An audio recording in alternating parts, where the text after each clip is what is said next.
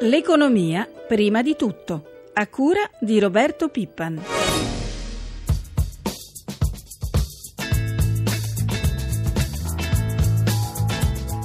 Parlato per il 2014 di un risparmio massimo di 7 miliardi, per gli ultimi 8 mesi più o meno si arriva a 5. Poi ho anche detto che prudenzialmente si può contare di sicuro su 3 e poi dipende dallo sforzo che si fa, tutto dipende ovviamente dalle decisioni politiche che si prendono. Buongiorno a tutti i nostri ascoltatori da Danilo Tolardo. Quello che avete appena ascoltato era il commissario della Spending Review, Carlo Cottarelli. Ha chiarito innanzitutto le cifre. Quest'anno si potranno risparmiare 5 miliardi di euro, così come indicato dal Premier Matteo Renzi. Di Spending Review quindi parleremo col nostro primo ospite, si tratta dell'economista Giulio Sapelli. Buongiorno professore, benvenuto. Buongiorno a lei, gli ascoltatori, buongiorno. Allora, professore, dove si prenderanno queste risorse? Perché oggi il sottosegretario alla presidenza del Consiglio del Rio parla di 32 miliardi in tre anni per finanziare il taglio del cuneo fiscale. I tagli certi sono 3 miliardi, gli altri, fa capire Cottarelli, sono legati a, dice, certe leve. Quali, professore? Beh, le leve sono quelle che sono state annunciate già da molto tempo, ma che finora non sono state azionate. Naturalmente c'è questa leva che però eh, porta, porta, a dei piccoli risparmi dal punto di vista della grande montagna della spesa, che sono quelli del famoso taglio delle spese per la politica, che sono importanti da un punto di vista etico-morale, esemplare, ma che però ci fanno risparmiare ben poco, arriviamo più o meno al miliardo di euro.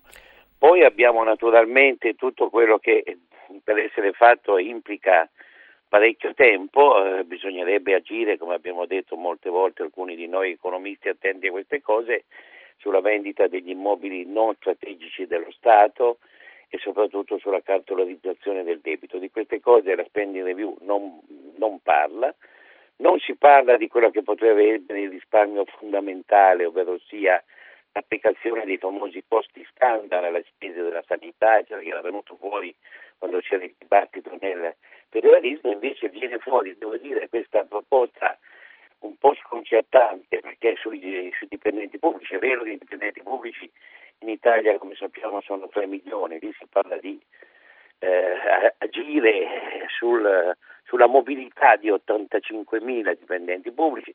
Devo dire che eh, se dobbiamo fare i conti, mettere in mobilità le persone non significa ridurre loro lo stipendio o non pagarli più, ma significa dare solo dolore e sofferenze alle famiglie. Quindi, francamente, di dove si possono trovare questi soldi su, sulle proposte fatte dal, dal super tecnico Cottarelli, io sono molto scettico. A proposito di famiglie, l'Ocse da Parigi suggerisce riforme per uscire dalla crisi. Dice le recenti proposte sul mercato del lavoro e l'estensione del sistema di previdenza sociale rappresentano degli importanti passi nella giusta direzione, dice l'Ocse, certo. ma devono essere tradotte in pratica in fretta. Eh, le riforme però di cui si parla, come possono portare però realmente un beneficio alle famiglie? E guardi, il beneficio reale alle famiglie è stato questo eh, intervento che è stato fatto sull'IRPEF. Naturalmente questa cosa che porterà a coloro che guadagnano 1500 lordi eh, al, al, mese porterà all'anno con la defiscalizzazione, come abbiamo visto, 1000 euro in più nel bilancio dei, dei capofamiglia e quindi anche alle famiglie. Devo dire però, rimanendo sulla scia delle proposte che lei ha citato a cui l'Ocse fa cenno, lì si tratta di trovare molti, molti più miliardi.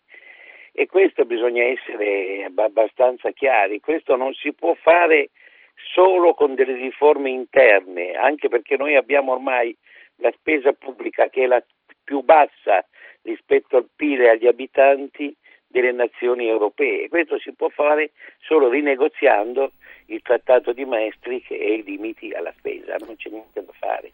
Professore, si può avere la botte piena e la moglie ubriaca.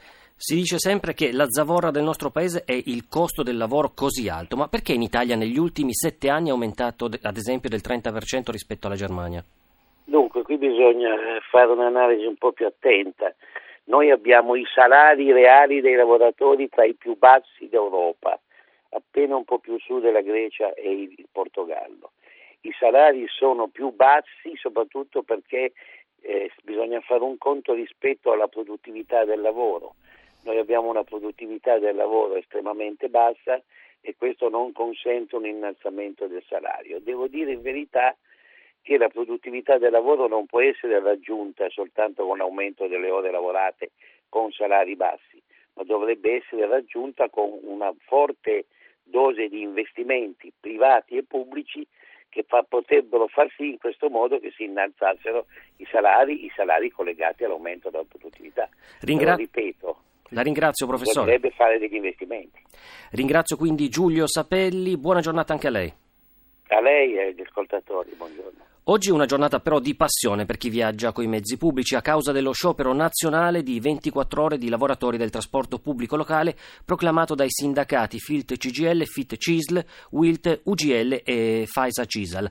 Protestano per il contratto di lavoro scaduto ormai da sette anni. Saluto Alessandro Rocchi, segretario nazionale della FILT CGL. Buongiorno e benvenuto. Buongiorno. Allora, segretario, perché neppure l'offerta del ministro Lupi di mettere sul tavolo i soldi del pagamento dei debiti della pubblica amministrazione è servita a far ripartire il confronto? Beh, intanto perché mh, è stata una proposta sulla quale lo stesso ministro ha detto che andavano fatti approfondimenti. In secondo luogo perché nessuno sa con precisione a oggi a quanto ammonterebbero queste somme. E la terza questione è il fatto che Astra e Anab stesse hanno detto ci dobbiamo riflettere perché per l'esattezza la proposta fatta è stata ma nel caso in cui fosse disponibile questa cosa si sbloccherebbe o no la trattativa contrattuale e qui la risposta delle controparti è stata vedremo, faremo sapere, verificheremo, vaga insomma. Sentiamo allora proprio il parere della vostra controparte, le imprese, perché è collegato con noi e lo saluto il presidente dell'Astra, l'Associazione Nazionale delle Aziende di Trasporto Pubblico Locale, Marcello Panettoni. Buongiorno Presidente. Buongiorno a lei e a tutti gli ascoltatori. Allora, presi- Alessandro Rocchi. Allora Presidente, perché secondo voi è inutile e dannoso questo sciopero? Ma dunque è inutile eh, perché le parti, cioè io comprendo il disagio dei lavoratori che Alessandro Rocchi rappresenta oggi in questo confronto. Eh, è inutile perché le posizioni delle parti sono chiare, io capisco uno strumento di pressione nei confronti di una situazione che apparentemente è bloccata, però eh, questo non produce un risultato effettivo, non sposta i termini reali della questione del confronto che c'è fra noi e il nostro mondo del lavoro. Dannoso perché sempre in questi casi ci rimettono i cittadini, i quali vivono una giornata di riposo in più. Io vorrei precisare alcune cose però rispetto ai temi che sono stati introdotti. Il primo, è vero, il contratto non è rinnovato da alcuni anni, però non vorrei che ci dimentichiamo che in questo periodo i nostri lavoratori hanno avuto due acconti di circa 750 euro nel 2008 e di altri 700 euro su un accordo parziale qualche, qualche mese fa. La seconda è che la situazione del trasporto pubblico locale è un insieme di disagio dal punto di vista delle risorse disponibili. Noi abbiamo sottoposto come aziende, tra le altre cose, in un progetto di riforma del settore, anche il tema del, dei crediti che le aziende vantano nei confronti degli enti locali, ma che si aggiunge, e questo che non bisogna dimenticare, a un taglio operato dalle regioni nei confronti del sistema in maniera riforme regione per regione, ma che complessivamente tra regioni a statuto ordinario e statuto speciale vale 800 milioni all'anno, con servizi che sono rimasti sostanzialmente inalterati negli ultimi due anni.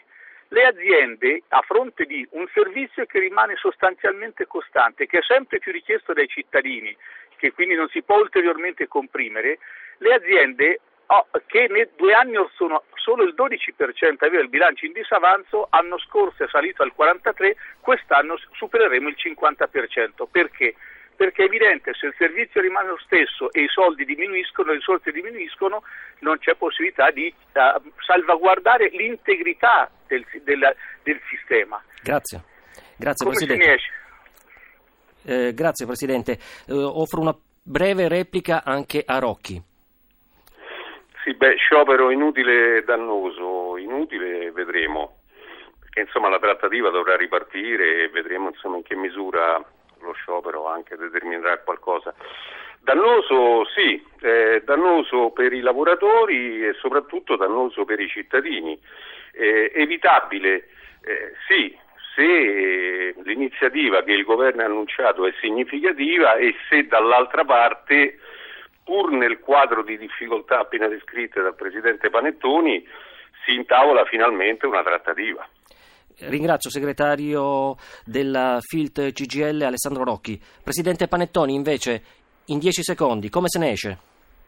Eh, la, mia, la nostra proposta è che in questa situazione eccezionale del Paese e anche del nostro settore il confronto riprenda tra noi e i lavoratori e i sindacati che rappresentano attraverso uno scambio virtuoso tra produttività e flessibilità da parte dei lavoratori e eh, trasferimento di questa produttività in salario, uno scambio virtuoso quindi tra eh, produttività, flessibilità e salario. Ringrazio Marcello Panettoni, presidente dell'Astra.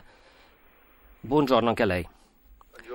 Anche il 2014 si apre con un altro tonfo per l'edilizia. A gennaio la produzione nelle costruzioni è scesa dell'1,4% su dicembre, con un calo annuo pari a circa l'8%. Saluto Paolo Buzzetti, presidente dell'Associazione Costruttori. Buongiorno e benvenuto. Buongiorno a lei, buongiorno a tutti. Allora, Presidente, non ci sono ancora segnali di ripresa per Purtroppo vostro... no, non c'è nessun segnale, del resto non sono ripartiti gli investimenti pubblici, gli investimenti privati c'è difficoltà di credito, non c'è lavoro e c'è perdita di posti di lavoro continua e direi rischio proprio di, di, di industrializzazione con chiusura delle aziende. Ancora segnali positivi non ne vediamo.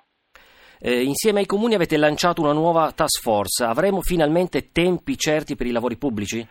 Sì, è una cosa molto importante. Abbiamo fatto questo accordo eh, con l'ANCI, l'Associazione dei Comuni, con il Presidente Fassino e noi per studiare eh, bene le proposte da fare al Governo in merito alla realizzazione di piani di intervento sulla manutenzione del Paese, diciamo le scuole, il dissesto idrico e geologico che affligge, che affligge il Paese e la manutenzione in generale, procedure, metodo, come fare le cose bene, in qualità e nei tempi giusti, non correndo correndo nei cantieri ma correndo negli uffici come è corretto eh, ed è un obiettivo che si può cogliere, quindi una cosa molto importante richiederebbe occupazione, ovviamente posti di lavoro facendo una cosa utile come le scuole eh, da cui si deve ricominciare la, la riqualificazione del Paese. A proposito di piano di riqualificazione delle scuole annunciato dal governo, avete già stimato il beneficio per il vostro settore in breve? Beh, se si riescono a spendere intanto i denari già a disposizione che finora non si sono spesi, eh, che sono già dell'ordine di, di, di, di, qualche miliardo, almeno due, tre, e poi abbiamo il vantaggio di, eh, auguriamoci di poter allentare il patto di stabilità, eh, il vantaggio sarebbe quello non solo di far vedere che eh, ormai siamo in grado di fare degli interventi di nuovo di messa in sicurezza delle scuole e di, e di rifacimento, considera ce ne sono 10.000 che vanno assolutamente con interventi urgentissimi e vanno risistemate completamente e addirittura rifatte, eh, ma ce ne sono altre migliaia che vanno comunque aggiornate dal punto di vista eh, del, dell'energia, della, della, manutenzione, della didattica. Quindi è un grandissimo piano che può produrre dei vantaggi eccezionali non solo per l'occupazione e per l'edilizia, ma anche ovviamente per la qualità della vita. Quindi sono i segnali Grazie, positivi Presidente. che attendiamo. Ringrazio Paolo Buzzetti, presidente dell'Associazione Costruttori. E chiudiamo come di consueto con i mercati finanziari. Ci colleghiamo con la nostra redazione di Milano. Sabrina Manfroi, buongiorno. Buongiorno da Milano. Questa mattina seduta contrastata in Asia. Bene Tokyo che chiude in lieve rialzo, più 0,36%, mentre resta sotto la parità Hong Kong in attesa oggi della riunione della Federal Reserve col neopresidente Yellen. Quali sono le aspettative per l'apertura europea? Al momento sono tutte poco sotto la parità tra i dati in attesa e il dato sulle costruzioni nell'Unione Europea di gennaio. Chiudiamo con euro e spread. Lo spread è a 180 punti base, il rendimento ieri è sceso al 3,36%, l'euro resta invece forte sul dollaro 1,39,30. Grazie a Sabrina Manfroi, la nostra rubrica economica termina qui. Ringrazio Francesca Librandi per l'assistenza al programma. Una buona giornata ai nostri ascoltatori da Danilo Tolardo. La linea torna a Marco Sabene.